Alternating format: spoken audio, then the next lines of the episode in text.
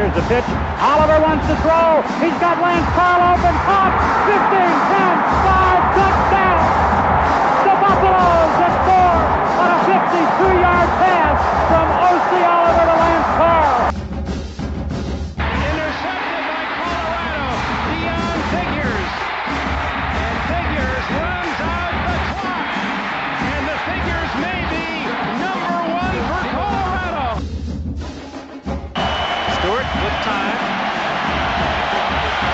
Lets it go. He's got three people down there. The ball's up in the air. Caught. Touchdown. Caught by Westbrook for a touchdown. Five step drop. Sefo. Liufau wants the deep ball. Up top. On the hands. Touchdown. Nelson Spruce. Liufau will take a shot downfield, and it is held in by Bryce Bobo. What a one-handed catch! Remember that for your highlight show tonight. Burkott to the corner for Carrington. Intercepted. Colorado got it. Witherspoon with the biggest play in Colorado football for years. Welcome in to a new Buff Stampede Radio. Adam Munsterteiger, publisher of BuffStampede.com. Here with fan correspondent Tyler Ziskin. Tyler, in a matter of seconds out in Eugene, we went from here we go again to tears of joy. Literally. Yeah. Everybody on Twitter, after they gave up the second touchdown and we turn, turned the ball over again, was like, okay, really? This again? I'm going to go cry myself into sleep in a corner here. And then we did cry, but not for the reasons we thought. You know who the happiest person had to be? Me. Tedric Thompson. Yeah, seriously, jeez. you had a rough final drive for Yeah, sure. yeah. Very uncharacteristic for him. He's usually such a steady player. But yeah, Ahkello Witherspoon obviously with the interception in the corner of the end zone with 48 seconds left, and uh, Colorado had been on the wrong side of so many of those games, and just a huge breakthrough for this program. I was out in Eugene, and I got to tell you, in that third quarter when Oregon was rolling and Montez was, turning the ball over, I just didn't see any way possible they were going to be able to get momentum. That that Autzen Stadium was on fire at, at that point. Yeah, I mean, it's uh, looking back at the stats, it's crazy. We didn't allow Oregon to score a single point in the fourth quarter, which I wouldn't have said that that was how it was going down watching it um, until I watched it again. Um, unbelievable job by the defense to, you know, regain their ground and slow them down when we needed to the most. You know, um, that third quarter was tough. I mean, it once yeah, we turned the ball over on a play that really honestly was a mistake in my opinion. We were running the ball for nine yards every single play on that drive, try to take a shot. I think you just gotta keep hammering it down their throats until they stop you in that type of situation. Return it to midfield. They score really quickly. Um, and then obviously we go three and out in the next drive. Didn't get a, didn't get anything going there, and then a turnover again on the one following that. I mean, defense was on the field way too much in that third quarter. You could see them start to get tired. Didn't have a lot of push up front for that entire stretch, and Oregon just took full advantage. Yeah, there was a time there when Kyle Evans was. You were talking about the chunks of yards they were mm-hmm. picking up. He averaged 6.1 yards per, per carry in that game. I think it was Montez's first real long run that seemed to kind of get this team to kind of take a big sigh of relief and go, okay, we still have a chance to win this football game. What can you What can you say about Steven Montez's performance? unbelievable. It's still, I was watching the game before getting ready for this. Just unbelievable performance. I mean, obviously, he had a couple freshman mistakes. Um, that those are to be expected. I mean, he was just so much farther ahead of anything that I think we anticipated he would be. He looked so comfortable. I'll never forget that he had one throw off his back foot into pressure, slant to Bryce Bobo, throws it behind his receiver, and Bobo caught it from around the receiver's back.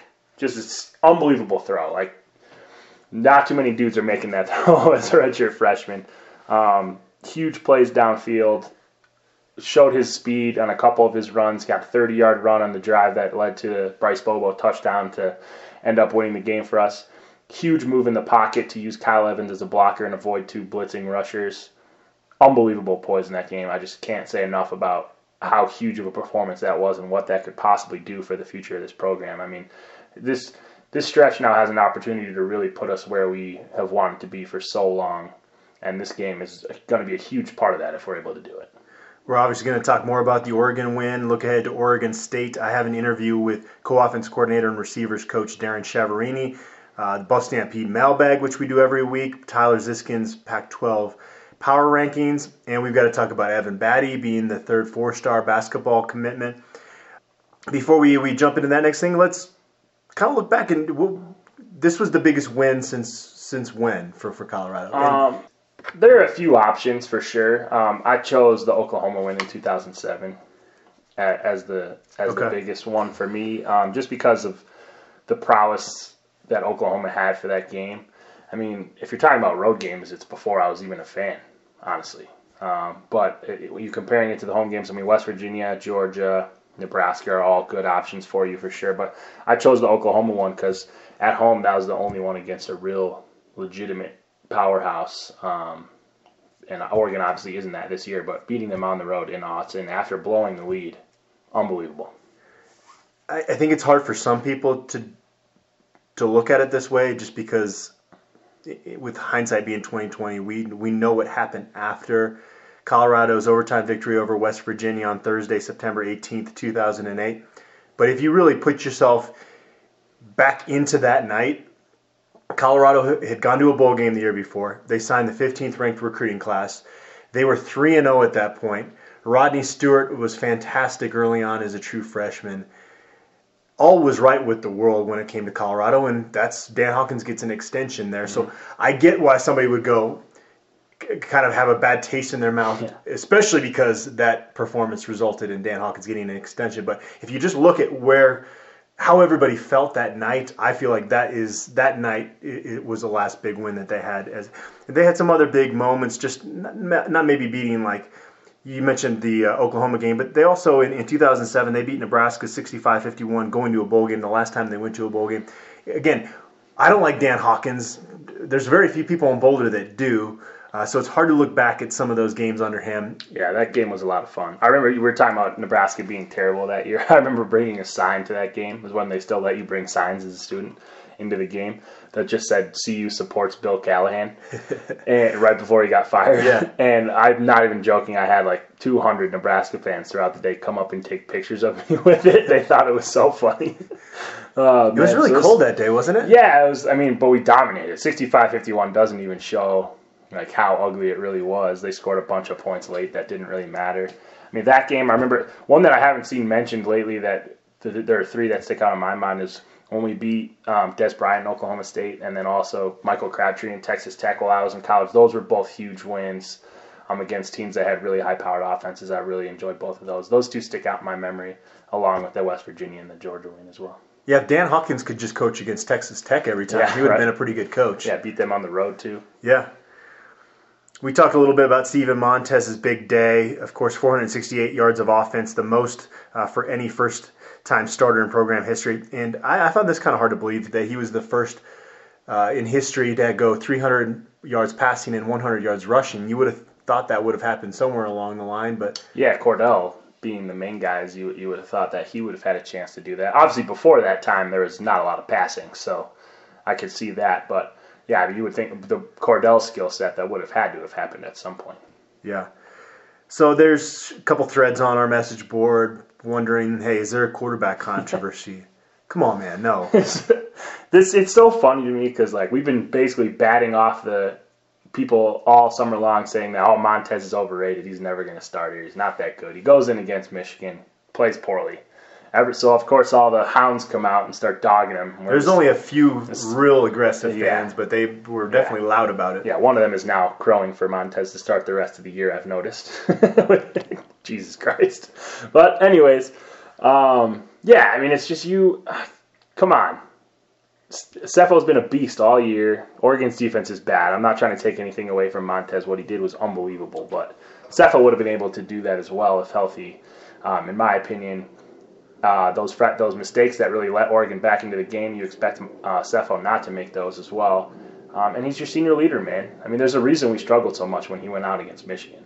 The team rallies around him; they love him. He is super tough. he just knows how to get it done at this point. He's been here long enough. Montez, an unbelievable job. And again, not trying to take anything away from him, but I think you have to go with a guy that got you to this point, um, and has been through everything there is to go through for this program. If he's healthy, he's still your guy. Well, it's like, what have you been trying to do these last few years? Get to the point where they are now with having a majority of juniors and seniors out there. You don't just go away from that because Yeah. the kid has a great game. Uh, what he has gained in terms of his experience the last four years is invaluable. You can't duplicate that.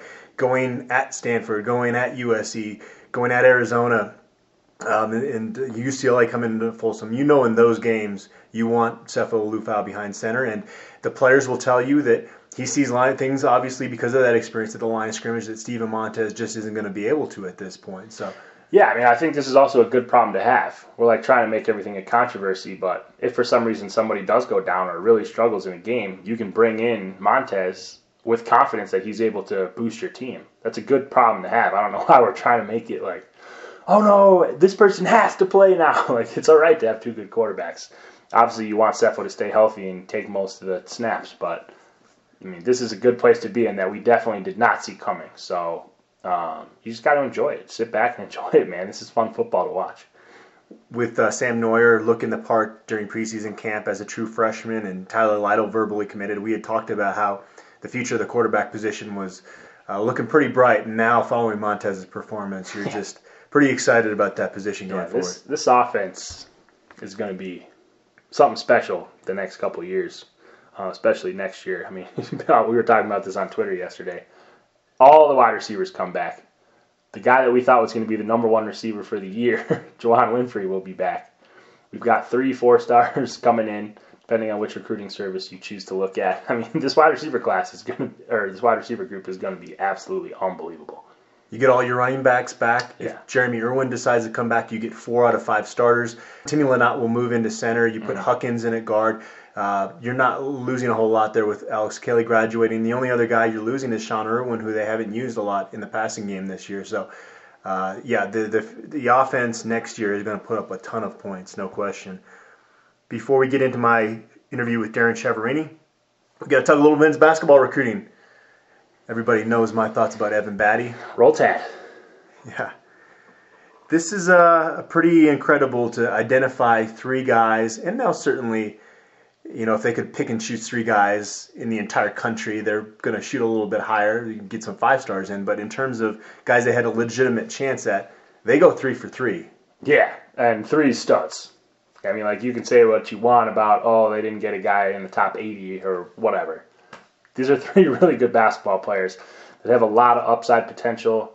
Um, Battey, if he, I mean, obviously there's a little more risk there with his weight. Um, you, you, you assume he's going to get in good shape. Uh, you never really know though. But if he does get in good shape, he's going to be a stud. He's got all the physical tools offensively you'd, you would want. Obviously, defensively, you'd like him to get a little better shape um, so he can battle more uh, effectively in the post, uh, get a little bit higher off the ground on some of those defensive possessions. But he is absolutely a phenomenal basketball player. Great touch for a big man. He's really going to be a weapon for us. A, level, a type of player that we have not had here, um, but perfect for Tad Boyle in that he's kind of a tweener and he's really versatile. Tad loves those kind of guys. We just haven't had it in this mold yet. I'd imagine he'll probably lose about 15, 20 pounds. And he's never, it's not going to be like a Tory Miller situation where you sculpt his body. It's going to be, he's always going to be a little bit on the pudgy side if you just look at kind of his body type. Uh, my favorite thing in this world is on some of those those highlight clips where he gets a steal and he's running point guard on the fast break. Yeah, dude, he's awesome. He's going to be so much fun to watch. I can't even wait. I'm, I'm totally spacing on the guy. What was the Oregon State guy Oh yeah, that we all loved? uh, The purple, the blue mohawk for a while. Joe Yeah. something. I'm blanking on his name. Yeah, he Joe was so something. fun to yeah, watch. he was awesome to watch too. Man, those. It's going to be a lot of fun. I'm excited to watch this, and it's incredibly timed as well. I mean, we were to the point where we knew we were going to have a really good team this year, but not 100% sure what next year's group was going to look like. We needed a big class. We got a big class for sure. Um, especially, you know, we got the transfer Namon Wright from Missouri will be eligible next year as well. That's a big stopgap for us. Um, I really think this program has the pieces to be a perennial tournament team for the next four or five years for sure. Lucas Siewert has done really well on the offensive end of the court, uh, playing with the guys since he got on campus. Bryce Peters, you love his moxie, his potential. We'll talk more about men's this men's basketball program because they do start practices on Friday at the end of the show. If you want to hear some more hoops talk, here is the interview I had with Darrin Chiaverini. Coach, uh, four games in into the season, kind of general feelings about how things are going for your offense. You know, we're we're we're excited about the way we've been playing, but you know, you're only as good as your last game, and I told those guys that. So, you know, you got to continue to work the process, and the results will come, and, and they've been coming for us. But now we got to take the next step, and we got to show consistency. We've shown the, the, ability to score, and we've shown the ability to move the ball and be able to get first downs and stay on the field and run tempo. But now, what, what do you do when you have a little success? You know, and we we preach to them like, hey the true test of a man's character is how you respond to adversity, but how you respond to success is just as important. And so, you know, they're up for the challenge. They're working hard, and we're going to continue to coach them hard. You, when you got hired, you came up with the, the slogan "The Rise." Is this kind of how you envision things going when, when you get hired? Yeah, it's special coming back home. You know, obviously I played here, and, and uh, we won a lot of games and bowl games here, and, and you know, I wanted to come back and help our program. I wanted to help Coach MacIntyre and, and help the staff, and and I think I've been able to do that. But it's all it's all of us. It's not just me. It's it's our whole coaching staff. It's our players out there making plays, and Coach Mac preaches it. Players make plays. Players win games, and I believe in that too. I mean, we can coach them, but at the end of the day, the players got to commit to the process, and they've done that. And you know, we we're excited. Yeah, I think the rise is real right now, and we got to continue to, to keep it real the rest of the year. How has the relationship with, with you and Coach Lindgren worked on game days? How have you felt about that dynamic? It's been great. You know, we, we both have a lot of respect for each other. I think we've both made each other better coaches. You know, I, I've brought a lot of stuff from me from when I was at Texas Tech, and, and we, we're still doing stuff that he did last year. So I think there's a really good give and take with both of us, and we're, we're very different personalities, so we mesh well together. And uh, game day's been great because, like I said, we both trust each other. So when I'm giving him plays to run, he's like, "Yeah, Shell, let's get to that." Uh, you know, I'm saying, "Brian, let's get to this." Like, "Yeah, let's get to that." So it's been a good it's been a good mix. Seems like your receivers group has a pretty good mix of competition and camaraderie. How did you kind of create that within that room? You coach them hard. You coach them hard and love them later, man, and, and that's what I believe in. You know, I'm going to love the kids up, but I'm going to coach them hard and, and get get the most out of them. I think the most important thing for a coach is to take players where they can't take themselves. You know, and that's what we're trying to do as a staff, and that's what I try to do as a coach. And at the end of the day, those kids are the ones doing. I told them that. So it's not me, it's you guys making the plays. I might be pushing you, but it's on you guys to go out there and execute. Bryce Bobo's got some airtime on SportsCenter with the, those catches. Uh, you talked about kind of realizing that he needed a different type of coaching. Yeah. Could you kind of expound on your relationship with him and kind of how, what, what you've seen out of him? Yeah, I think you know when I I'm a very passionate guy and I coach with my heart on my sleeve a lot. And when I first got here, you know, Bobo was kind of going through the motions, and I used to jump on him and kind of you know get on him, and he would kind of he would kind of shy away from that kind of coaching you know, and then you know he wanted to try to make the move to safety in camp, and then I sat down with him. I said, "Hey, man, look, I'm not mad at you. You know, I, I care about you. I want to see you do well. You know, if I got to coach you a little bit different, I will. I'll talk to you a little bit, but I need you to respond if I'm going to talk to you like that. You know." And, and we did. We had a really, you know, good breakthrough as a coach and a player, and, and he's responded. You know, I have a lot of respect for that kid. He he busts his butt. He makes big time plays. He's accountable on game day. He's consistent on game day and that's what you want as a coach. You know, everybody's a little bit different. Sometimes you got to find what motivates them. And for Bryce, that was that was kind of like the trigger factor with him. I had to talk to him a little bit different. You know. And your group has a, a nickname. How, how, did that come about?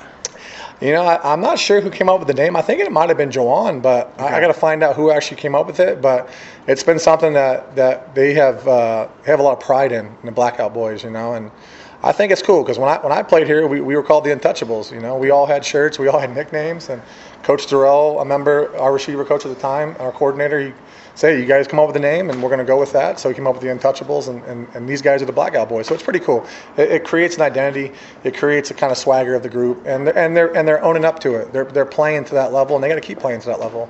Thanks, Coach. You're welcome. Well, Tyler, I think. Uh, Coach Chiaverini is a, he's a rock star, pure and simple. yeah, I don't know how you could say it any other way at this point. What he's done with the offense, the recruiting, just just as a personality in Boulder, the guy's a stud, man. Um, I hope we keep him around for a while because he is a star. And based on what we've seen so far in a couple of years, he's risen up the ranks in a hurry. I, I'd be hard pressed to convince me that he's not going to be a head coach soon. You have questions, and we have answers. Well, at least these guys think they do.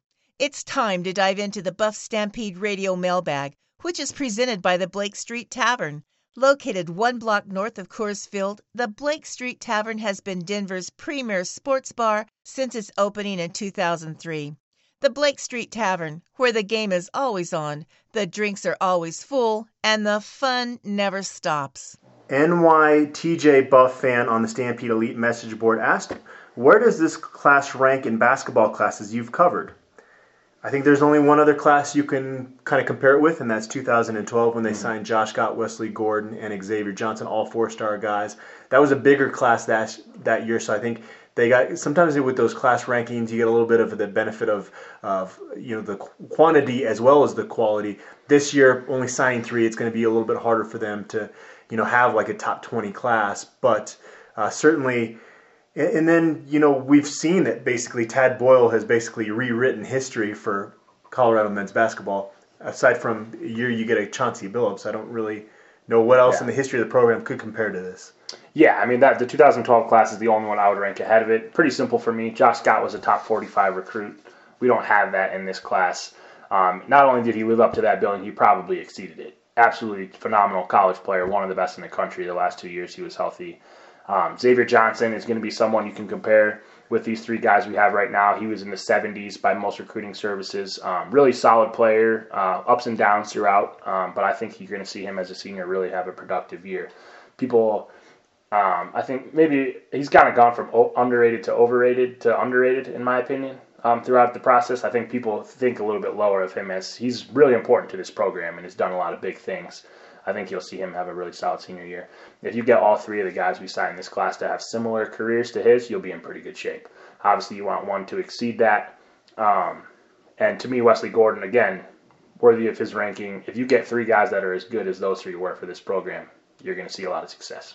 They signed Eli Stalzer late that year. They signed Xavier Talton in the Mm-hmm. early signing period. Did they have another signing in 2012? Uh, no, I think it was just the five. I mean, obviously, Okay. Stalzer's a guy that you probably give a nod to the current class. You'd rather not sign someone than Yeah. have somebody like that. But I think Talton, um, while you know he wasn't the greatest player ever, did have some moments where he helped his team and was a good defender throughout the process. So by the time he finished as a senior, he was uh, a pretty valuable member of the team as well. Call Me Coach B asked, What was your biggest takeaway from the Oregon win? In your minds, does that win legitimize a shot at the South title? A shot for sure. I mean, you look at what everybody else is doing in the South right now. There's no reason that we shouldn't have that goal uh, at the moment. Um, you know, I don't, I don't think Oregon is worse than a few of the teams we're going to be playing in the South for sure. But that's okay. I mean, we I think it really is the Michigan win to me that has shown that we could play with anybody in this league right now, uh, especially healthy. Um, everybody in the South is down. I mean, UCLA I still think is pretty good. They've had some tough losses, really close at the end there. I mean, there's really no shame to me in losing at Texas A&M and losing to Stanford. Those are two great teams, uh, but they are fully capable of making mistakes. I think that's the one team that we have to set our eyes on now is the team we have to chase. I mean, Utah and Arizona State are undefeated, but heavily flawed in my opinion. Um, USC obviously struggling quite a bit right now, so you know, I, I think this is as good a shot as we've had in as long as I can remember, for sure. Um, yeah, I mean that should be the goal. There's no reason not to be. In terms of the biggest takeaways, I think uh, there were two main ones there. Just getting over that hurdle as a program of finding yourself in a tough environment, losing the momentum, and being able to come back and find a way to win a football game. They just that was kind of the last hurdle for them to take under Yeah. this coaching staff, and they accomplished that. And then just the few, knowing the future of the quarterback position and, and seeing Montez perform like that, uh, I, I think are the the biggest takeaways. Yeah, I was just going to add that just the overall team speed. I mean, you look at where we were three years ago compared to Oregon to now. Like you could argue we were the faster team.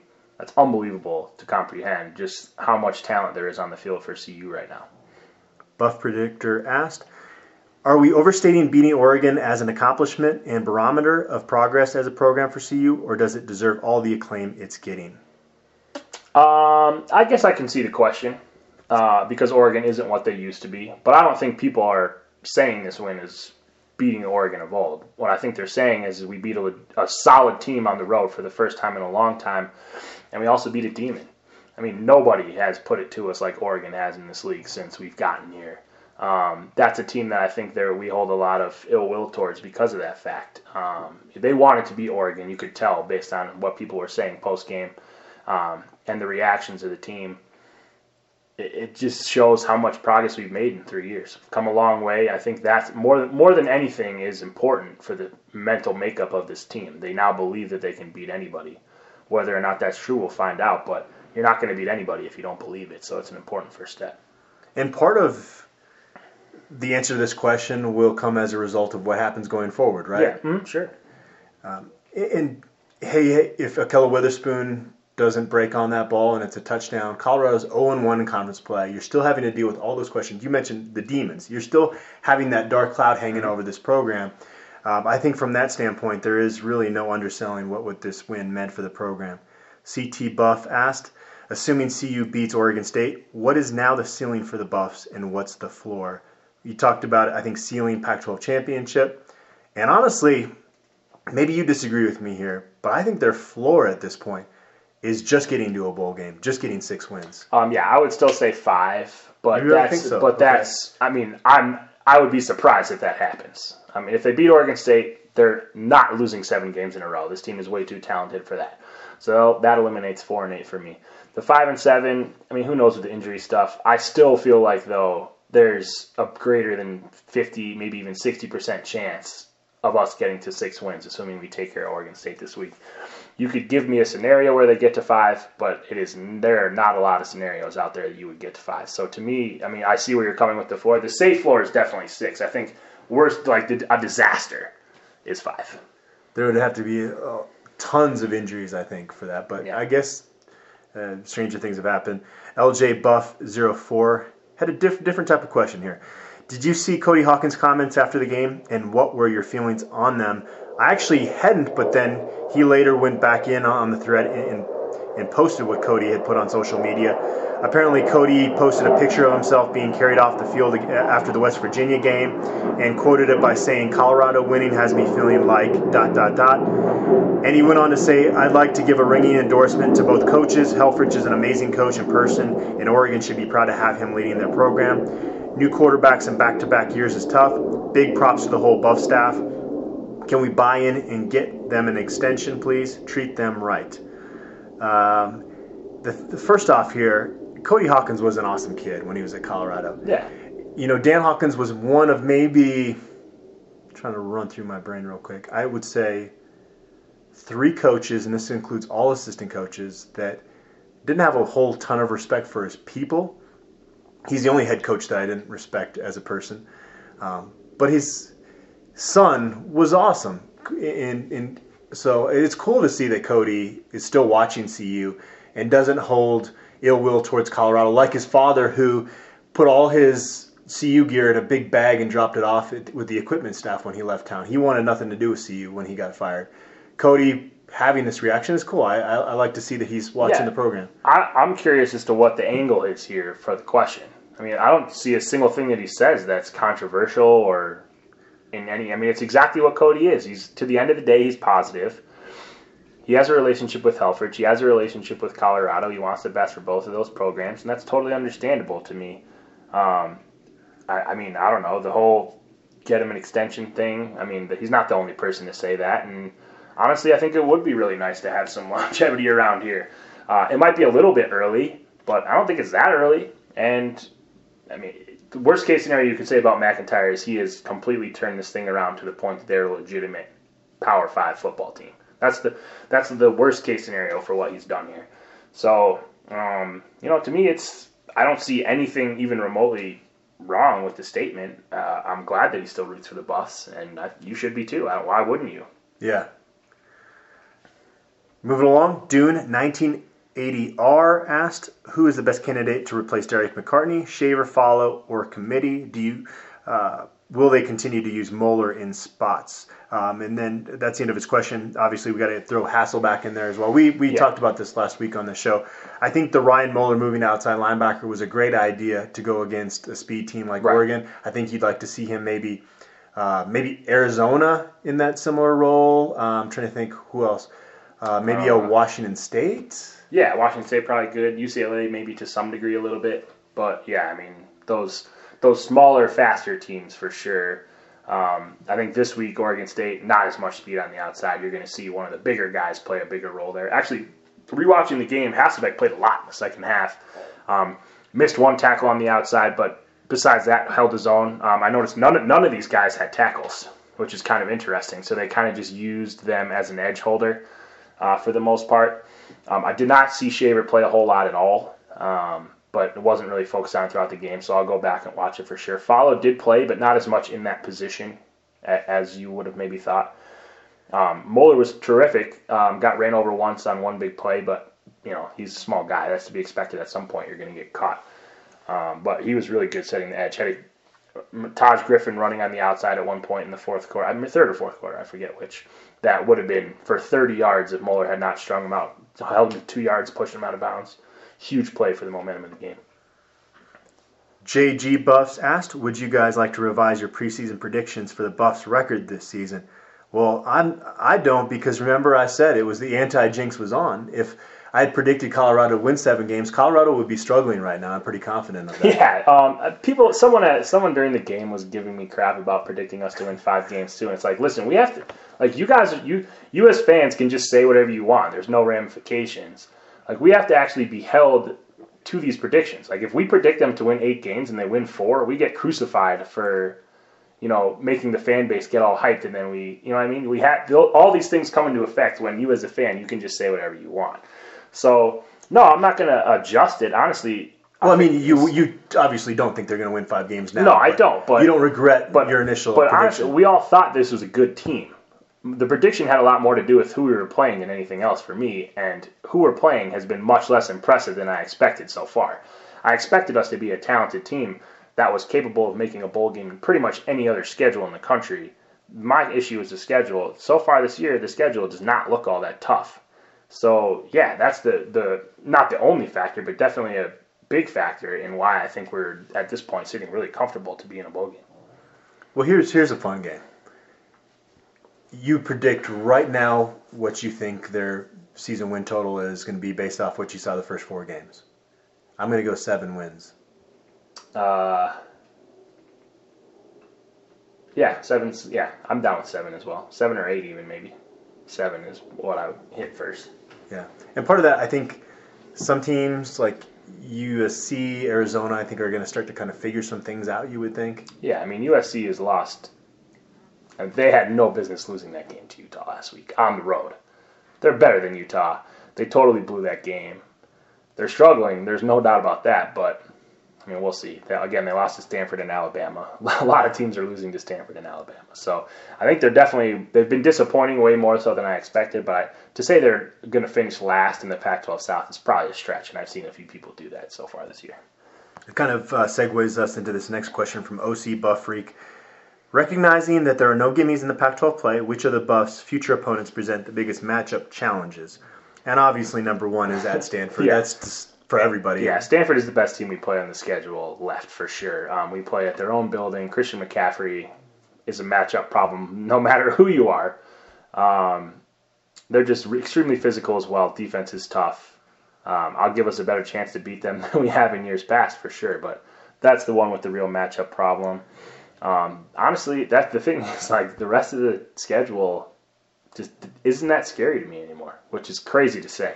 I mean, like I we have matchup advantages with every team left that we play. Um, at least to the point that you consider us like there's a chance we could win every game the rest of the way, except for Stanford, in my opinion.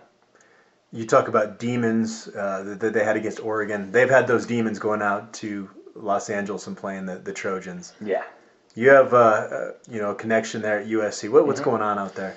Uh, I mean, honestly, I haven't talked to him a whole lot. It's, you know, what do you really say? You know what I mean? But he's. I will say this: he sent me a text message with a lot of capitals saying "Go Buffs" after we beat Oregon. So that was pretty awesome. Um, I don't know. I mean, they didn't. They did not rush Justin Davis one time in the fourth quarter. He could be the best pack in the big in the Pac-12. That's crazy, uh, unbelievable. He only had ten rushes for the game. They had to lead most of the game. And honestly, they were moving the ball really well. It wasn't like he had 10 rushes for 12 yards. He had like 10 rushes for 82 yards or something like that. It's just incredible to me that they wouldn't have used him down the stretch. That was a brutal collapse. Um, definitely a game they shouldn't have lost. Uh, Just watching that game, I still feel like I'm just totally unimpressed by Utah. They're undefeated, so that's awesome, but I just can't see that really hanging on for them. Even with USC's struggles, don't you still think that road game is probably their second most difficult game left? Um, That or at Arizona, I guess, or at home no, against I mean, UCLA? Yeah, I would say probably UCLA one would be the only one close to that USC matchup in terms of difficulty. Um, USC just has so much talent. Like if they show up to play and play well, you're going to struggle. Um, but yeah, I mean they're they're just there are a lot of winnable games left. It's just crazy to think about. Like I'm just smiling thinking about it. Like we we literally could win a lot of games coming down the stretch. Oregon State, I think, is the easiest game left on your schedule, and that obviously comes up this Saturday. Um, you have Washington State come into town later in the season, Utah obviously later in the season, Arizona State in mid-October. I think uh, they're going to be favored in all four of those games. Yep. Yeah, I, I there's no reason to expect they won't be, um, which is unbelievable. Starting in the year, we were we were expected to be favored in one game in conference this season, and now we're going to be favored in at least four, probably five. It's crazy. Shoulder to shoulder asked, in your opinion, which hire by MacIntyre has had the biggest impact? Darrin Chiaverini, Jim Leavitt, or Drew Wilson? It's got to be um, Jim Leavitt. Yeah, honestly, it's okay. I, I'm probably going to get in trouble for saying this, but I'm going to. The Drew Wilson thing has now become overhyped. He has not been here long enough to make as big of an impact as we're trying to make him. The, issue is, is that we used to be playing with 19-year-old kids, and now we're playing with 22-year-old men. That's why we're bigger. That's why we're stronger. That's why we're faster. These kids are developed now. It's really as simple as that. I mean, I, I like what he's doing and think that he can continue and make us be even better. But a lot of this just has to do with the fact that we're playing with grown men now. I do think though that there is a team camaraderie factor sure. that that was uh, missing under Dave Foreman, and that probably Drew Wilson has had more of an impact in than the, like the sheer strength. I would imagine. No, yeah, that's definitely true, and that I'll buy for 100% certainty. I'm not trying to like downplay what he's done. Sure. But at the end of the day, we have this speed, we have this talent because we finally have guys who have been in this program for four and five years on the football field. That's the biggest determining factor in what we're doing right now. With Jim Leavitt, I mean, he takes over the worst defense in, in the Power Five ranks, and and what he's done again, he benefits a little bit too, obviously from guys maturing and having. Mm-hmm. I mean, they had a pretty. This core group of guys was, by and large, mostly playing, uh, aside from a few pieces. Although I guess they brought in the J, junior college defensive lineman that Yeah, had a mean, big dim- impact. But you you see what Ahkello has done in the two years since Leavitt has gotten here. I mean, he really struggled when he played when he first got here. As a cover corner, he's lights out now. Like you don't see anybody catching the ball on him down the field. He's given up like three catches all year for like 20 yards. That's incredible. Um, yeah, I mean, just this defense, they know where they're going. They're really physical, uh, especially at the point of attack. Our defensive line is just destroying people. It's incredible to watch on film. Um, Kenneth Olugbode, same thing. A guy who uh, MacIntyre has talked about for years and years, but hasn't really put it together, has been an absolute beast so far this season. I, I think we're legitimately have to be a top 25 defense in the country right now. Mm-hmm. Like I think you could honestly say that about this team. That's unbelievable. Like it's, we obviously have a lot of seniors and a lot of guys who are going to get some NFL looks, but it's just still crazy. I mean, you, there's no way anybody would have had the balls to say that five years ago. Now, if we had a crystal ball, it'd be easier uh, to say with certain here. The answer to this question could, in a few years down the road, be Darrin Chiaverini. If you think about the fact that Jim Leavitt could get hired away to be a head coach somewhere, you replace him with Tumpkin, and if Chiaverini sticks around and they compete, continue to recruit at the level they are under his direction as recruiting coordinator, the receivers uh, have- have obviously blossomed under him Yeah. and uh, you know the tempo has worked. We've seen the coaches in Boulder in the past try to do these things offensively, and they weren't able to do it. Darrin Chiaverini comes in, and all of a sudden they, they can push that tempo. They're just lethal when they catch you in your base coverage. I mean, every single time it happened to Oregon, Devin Ross slant, 30 yards. Every time you get caught with a linebacker on somebody inside, you're done. They'll do it every single time until you stop it, and nobody's done it yet. So, yeah, I mean, I think really this answer will, be, this question will be answered next year when we lose all these seniors on defense. If Leavitt comes out and still has a productive defense next year, that's your answer. Because if we're able to do that, the guy's just in a world in his own. talk about a good problem in terms of the quarterback situation right now between Montez and Liufau. There's kind of a, a good problem in terms of the, the co-offense coordinators. It's Mm-hmm. both those guys are really bright guys.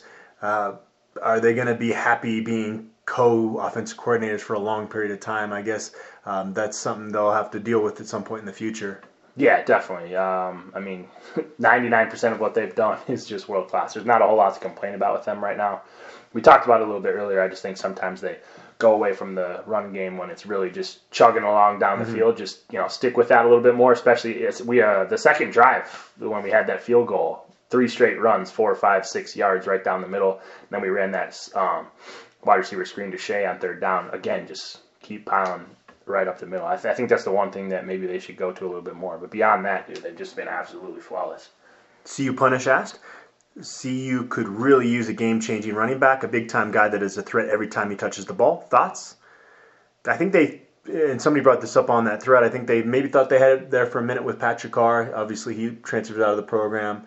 Uh, I hate saying this, but it is what it is. Kyle Evans is, and, and Phillip Lindsay are both good for consistent chunks of yards. They're just not going to break off the long run. Donovan Lee has been a disappointment so far this season. Um, Yeah. Beau Bisharat's never going to be that home run threat.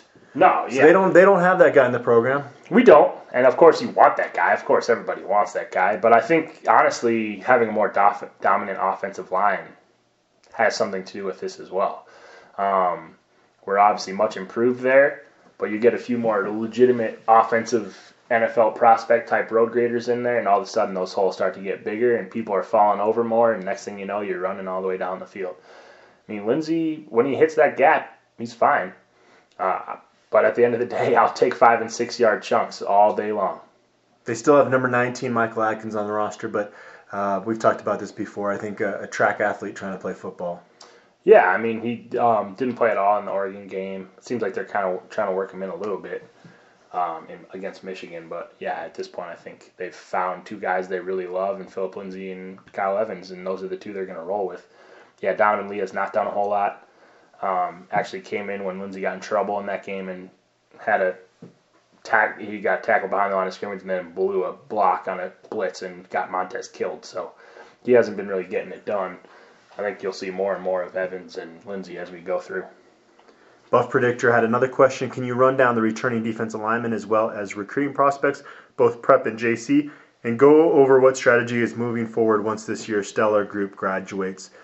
Yeah, it's going to be tough to replace uh, Samson Kafovalu with Jordan Carrell and a Josh Tupou. There's no question. I think the production is going to take a little bit of a step back last year.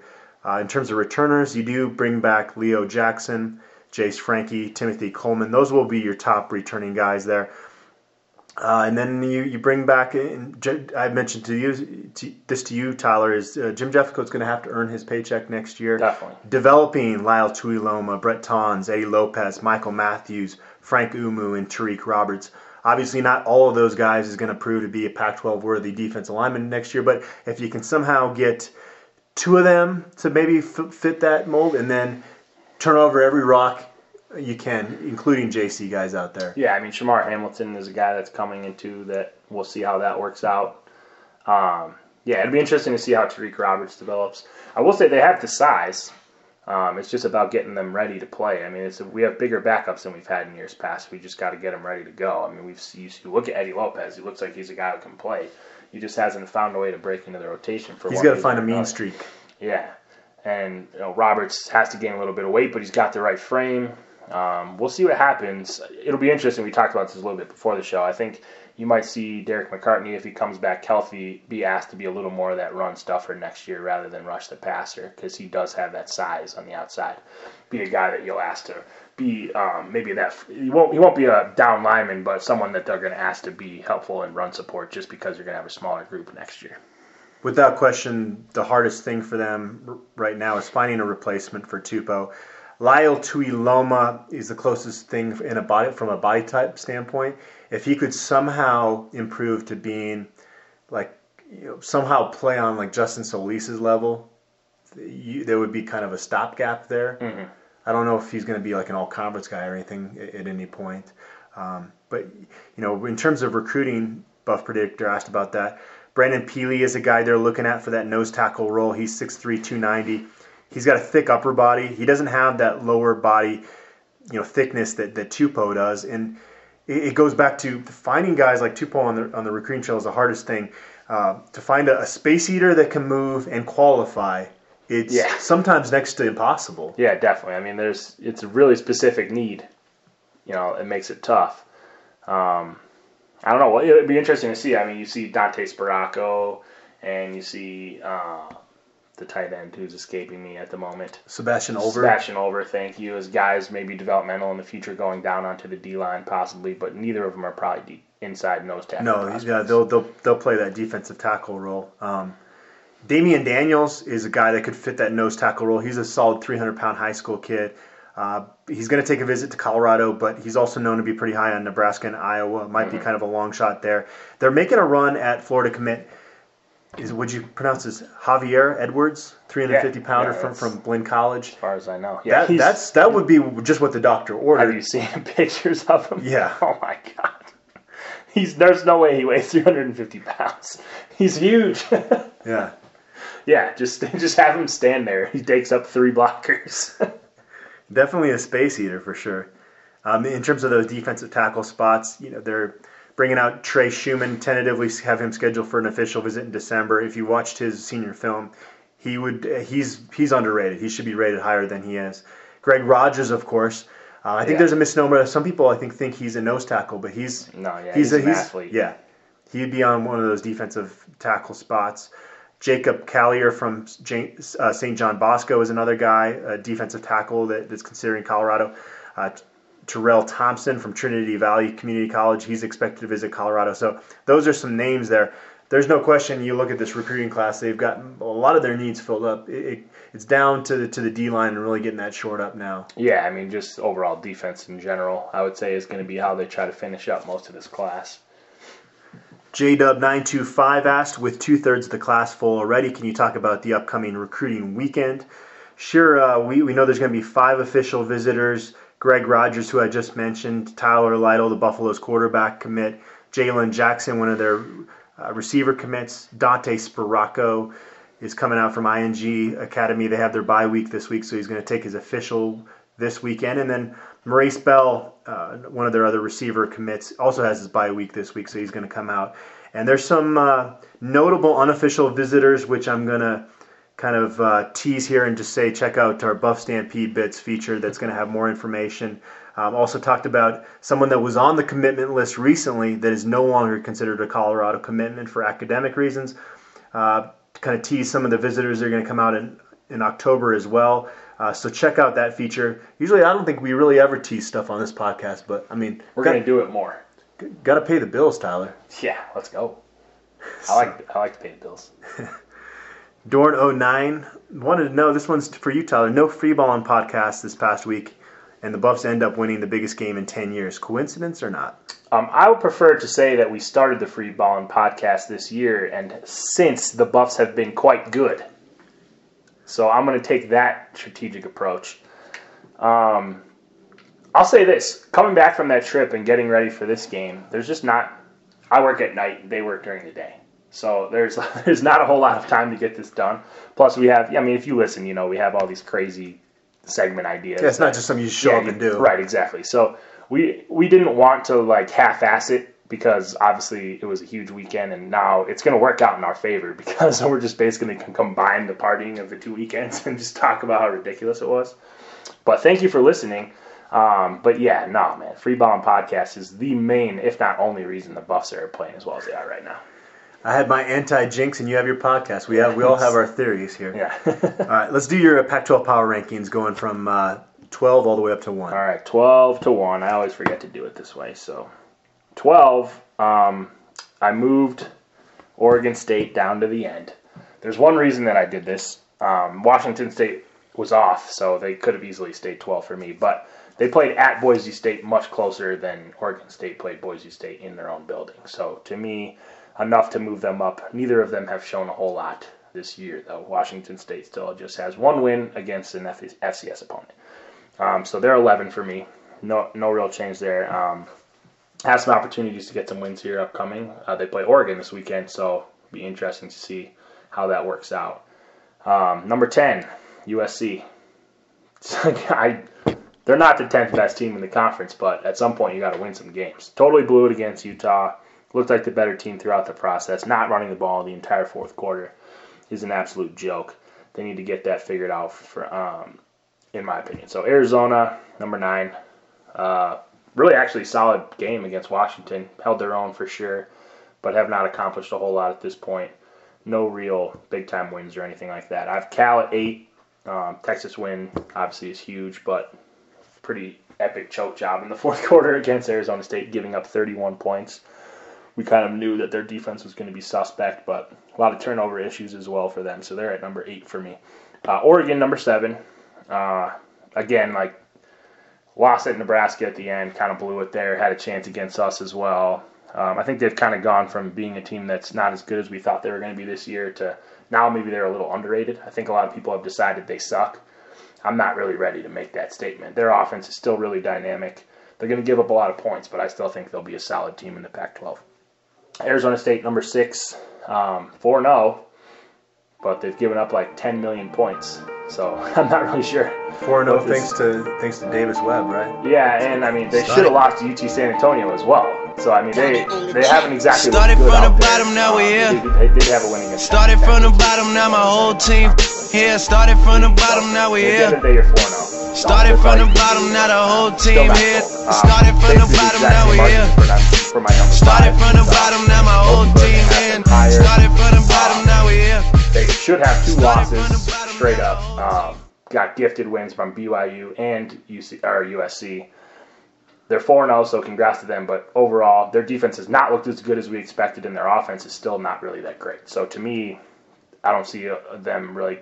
Some I had an article on ESPN today. It was like, are they a playoff contender? And I literally just laughed. so no, they're not, in my opinion. Um, UCLA, I still have it four. Uh, you could say they lost to Stanford by 10, but they honestly had a Hail Mary attempt on the last play of the game. They got returned for a touchdown. That was a pretty close game.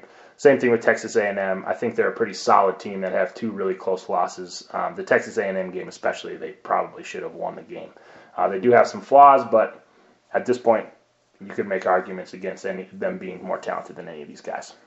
I didn't. Um, I, real quick, I didn't see that play um, that you're talking about there. I think the spread was three and a half. Yeah, That'd be we one of the lost. We lost. backdoor well, coverage, I'm right? going to admit this, but yes, I lost money on that touchdown at the end of Okay. the game. So What, what, so they they, they, were trying. They're about. To, it was a long hail mary, like Kordell Stewart length, seventy yards ish, and he got sacked and it got returned for a touchdown. okay. Which normally a lot of times you're just coached to get down anyways, right? Yeah, but he was all by himself. Like, Okay, he literally just okay. he literally just walked in. There was no one around, but yeah, I can't imagine what the, the sports great. book in sports Oh, books in. Vegas look like. There's a whole bunch of games like that for the Pac-12 this week. I mean, the same thing. Arizona for, State was a backdoor yeah, cover, uh-huh, yeah. on the onside kick. That's, we lost that one too. So bad. Um, yeah. So uh, number three. This is strictly because I'm a homer. I have Washington. They haven't beat. Wow. They haven't done anything impressive yet. All right. They barely beat Arizona, who's not that good. They beat nobody in non-conference. Beat somebody good. If Colorado's facing Washington on a neutral field this They're Saturday, favored. Okay. But who are you picking to win the game? They're favored. That's Okay. that's my answer. All right. Um, Colorado, number two, have actually proven something to me. One of the most difficult schedules in the country so far. Have looked good in literally all four of their games. Um, I have an opportunity to put them up this high, so I did. Simple as that. Stanford, number one. They're the best team in the Pac-12. Uh, I guess they could prove me wrong this week playing Washington, but I expect them to win. They're my favorite team in the Pac-12. What time is that game? Do you know? 7 p.m. Plenty of time to go up to. Oh, I'm sorry, Tyler. I didn't mean to pour the salt in the wound. You Yeah, can have to go go, up to Folsom on Saturday. to go to a freaking wedding. If you get married in the fall, I don't want to be your friend. Let's just make that very clear. My Aren't you, aren't you going to have to miss next week's game live too? No. Okay. Well, it's at USC. I normally go to it, but I'm not going this year. Okay. My parents will be okay. in town, but I'll be watching it. Yeah, dude, come on, man. One of the guys, even a CU alumni. My girlfriend's best friend is killing me this week. I'll get to watch like the first half. We better be comfortable, otherwise the start of this reception is going to be rough. On a scale of one to ten, how concerned should CU fans be about a potential letdown against the Beavers? Two. I was going to go one. Yeah, not not very high. Um, this team is not ready to lose to Oregon State at home to start off the year. I mean, I could honestly see them struggling a little bit more than maybe we think. But if we lose this game, I'm going to be really, really surprised and really, really angry. For more on Oregon State, be sure to check out my Q&A with Angie Machado of BeaverBlitz.com, which also made the move from rivals to scout here recently. So excited to be on the same team as Angie again. She is, without question, the best uh, publisher in terms of covering Oregon State. Um, she mentioned that um, Darell Garretson, their quarterback, is expected to be back after being sidelined with a leg injury against Boise State last week. Uh, she obviously talked a lot about Victor Bolden and, and his playmaking ability as a returner. Um, he's, I think, he's third in the in the Pac-12 in all-purpose yards early on this season. Yeah. Um, and you guys, you guys are gonna like her prediction out there. I, I will say about Bolden, 99 yard touchdown kickoff returns help the average. So as Yeah. long as we can avoid that, that'd be great. But they had he had that really was the only thing that kind of tightened up that Boise game. They had that kickoff return for a touchdown to kind of keep it somewhat interesting towards the end there. Talk about Victor Bolden and his ability as a returner, and, and then you naturally transition into Colorado special teams. And, and Davis Price has one that goes back for a touchback, basically an adrenaline aided kickoff there. The next, I think, was it about five more kickoffs he had were all short of uh, being touchbacks, and Yeah. one of them was was caught at the nine yard line. That's an issue going forward. Chris Graham has an extra point blocked, and uh, if um, yeah, I just I don't have a lot of confidence in, in their kickers right now. Um, how big of a concern is that for you? Um, it, not a huge one, honestly. I mean, if we're able to score 40 points a game, it's not going to matter a whole lot as long as the defense do their job. Um, Graham looked fine on the field goals. They're not going to kick Not a in whole lot of pregame, he ones. didn't. Yeah, well, yeah, that's okay. All, all they have to do is go in during the game. but yeah, I mean, they're not going to kick the ball a whole lot with him. They're gonna you're going to see us go for more fourth downs. Um, Tyler, I think they're going to lose a football game because of their place kicking at some point this season. well, I mean, what are you going to do? Your kicker got hurt. it's, yeah. it is what it is. As long as we get to six total, I'm going to be just fine. All right. Jaleel Awini, we haven't talked about him. This was a guy that was a borderline top 40 guy on our preseason countdown. Their best special teams guy last year in terms of special teams points, uh, and we had that moment, uh, brief moment at Utah where he played quarterback and looked great running the ball. He's uh, trying to get back from that back injury to play in, in the final six games of the season. It would be nice. This is a young man that uh, had the issue at Air Force and walks on at Colorado, has to pay his way for a while. Finally finds a role on the football team in his senior year. He's got this brand new back issue that crops up. So Yeah. be nice to see him running around out there. Tad Boyle and his basketball team are going to start practice on Friday. It seems early, but I'm looking forward to hearing those balls echo across the Coors Event Center floor. Yeah, I still have never been to a practice, so we're going to have to change that this year. What are you doing Friday morning? It's, uh, I'm going to practice. I hope Okay. that'd be sweet. So Let's do it. Yeah, I'm, uh, I'm excited. I think the team has a chance to be really special this year. So I'd like to get a chance to watch them for myself. Finally, get a chance to actually watch Derrick White. I mean, we've heard everything there is to know about him. Guys who I really trust to tell me whether or not he's going to be good have told me he's going to be a stud. But it's always nice to have your own eyes. So you can have your own opinion that's you can you know back up or be wrong about. we were having a, a pretty lengthy debate about who's going to lead this basketball team in scoring, and I think it comes down to Derrick White and George King. But I think it's going to be close between those two guys this year. I'll take Derrick White. Derrick White, okay. Yeah, I think it um, will be a situation where you see the the leading scorer average something like 13 points a game, but you have a lot of guys Oh, kind of grouped together scoring. I think Derrick White's going to average more than that. We'll see. I mean, like I said, I'll get to watch him tomorrow and decide for sure. But based on what I've heard, I think he's going to be scoring some more points than that. You have kind of a. We've talked about the football team having some good problems uh, with depth. This basketball program is going to have that as well. When you think of a guy like Josh Fortune all of a sudden coming off the bench, Yeah. um, you've got a lot of quality guys there. It's going to be hard to. It's going to be interesting to see who's kind of the, the odd man out as far as that goes. Lucas Siewert comes in and has done well offensively with pickup games with the team. I expect him to have a role on this team. Bryce Peters, I would expect to have some type of role on the bench. You're going to go pretty deep on this team. Yeah, definitely. You're going to have a lot of guys playing. Um, one thing I'm curious to see is among that starting lineup, who's going to be your perimeter stopper if, if Fortune comes off the bench. Um, again, we'll be watching Derrick White to see if he's going to fill into that role. But you got to love the level of talent. We're going to be short. That's okay in college, though. Most teams are. We have a lot of athletes. Um, there's a lot of scoring options. Uh, We're going to be pretty good. I'm, I'm excited to see what this entire football slash basketball season could bring us. It could could be a little bit of an overload of excitement for me. Who's your starting point guard? Probably Dom to start the year. Um, you give him a chance to prove that he's getting better, and if not, you go to Thomas Akyazili. Uh, I don't think Bryce Peters is going to be ready to start yet, but I think it, again, it's kind of a good problem to have. Akyazili is a guy who I think can run the team if asked to. So obviously, you want Dom Collier to take that next step and be a legitimate starting point guard, um, but if not, you got to make a move somebody else. And I think Derrick White can handle the ball quite a bit Yeah. too. What are your expectations for this season? 23 wins, which is the most I've ever predicted us to have in a season. Um, I really think this is the best team we've had since Tad Boyle has been here. Um, there's a lot of potential. Um, I love the schedule. Got a really nice mix of um, quality non-conference opponents. Um, starts really tough on the road in Pac-12 play, but we're going to finish with an easier slate. Um, I think we have a chance to be really special. Think this is Tad Boyle's best team? Yes.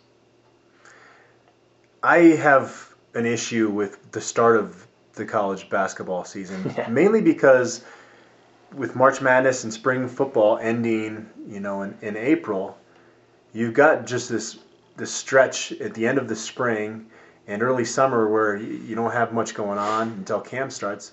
Why do you need to start the basketball season so early? Yeah, I don't really know how that got started either. I mean, especially now if football ends up being good and they play meaningful November games, some of those November games are going to be really scarcely attended as well, which is too bad because the basketball team deserves better than that. You know what I mean? Yeah. Um, it would just be so much simpler to just have it be second semester only. You go to May, you don't even have to really change. You know, it just becomes May Madness. That's Exactly. Not, not even that different of a, you know, slogan or whatever you want to call it. And I think it just makes more sense in terms of getting people in the seats of both stadiums year in and year out. All right. Well, I think that wraps up our show. Uh, in terms of th- this weekend's game, you're not going to be there, but uh, you know, I would imagine there there, there needs to be a, a good crowd given the, the, recruits that are coming into town. Yeah. Show, Yeah, I mean, show I- those guys some love. I hope people show up. I gave away my tickets um, for free. I mean, I hope people do the same if they're not going. You need to get people in the seats. Uh, yeah, I mean, it's this is the second game I'm going to miss since I went to school there in 2005. So less than pleased. What, what type of chant should they come up with for Greg Rogers? Oh man, I don't know. Can't put me on the spot with that one. I'll come up with something good. I'll put it on Twitter. but they, they need to show that, that guy some love. Yeah, I mean he's that. Well, maybe people don't know about him, but he's got official visits to some pretty gigantic programs coming up here. Uh, he's a beast. Um, I think he, the last one was Oklahoma, right?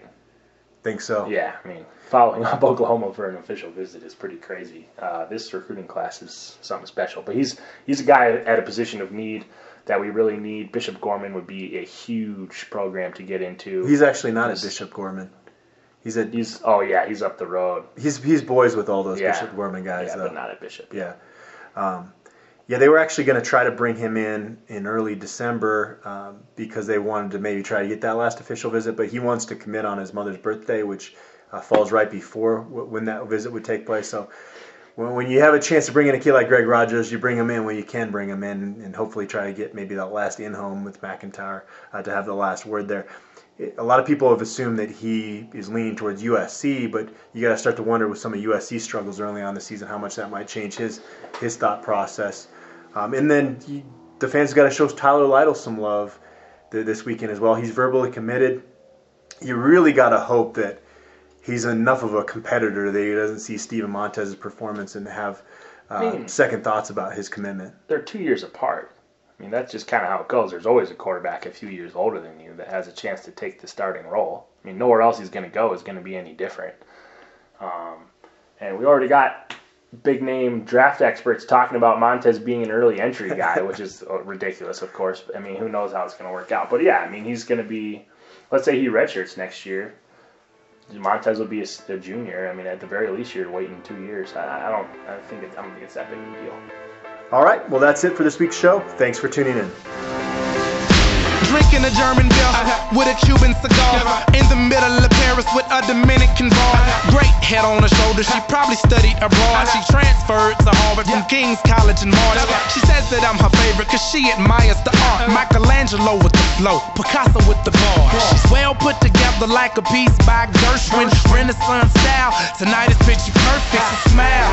And pack your bags real good, baby. Cause you'll be gone for a while. Wow, wow. Girl, What's your fantasy? I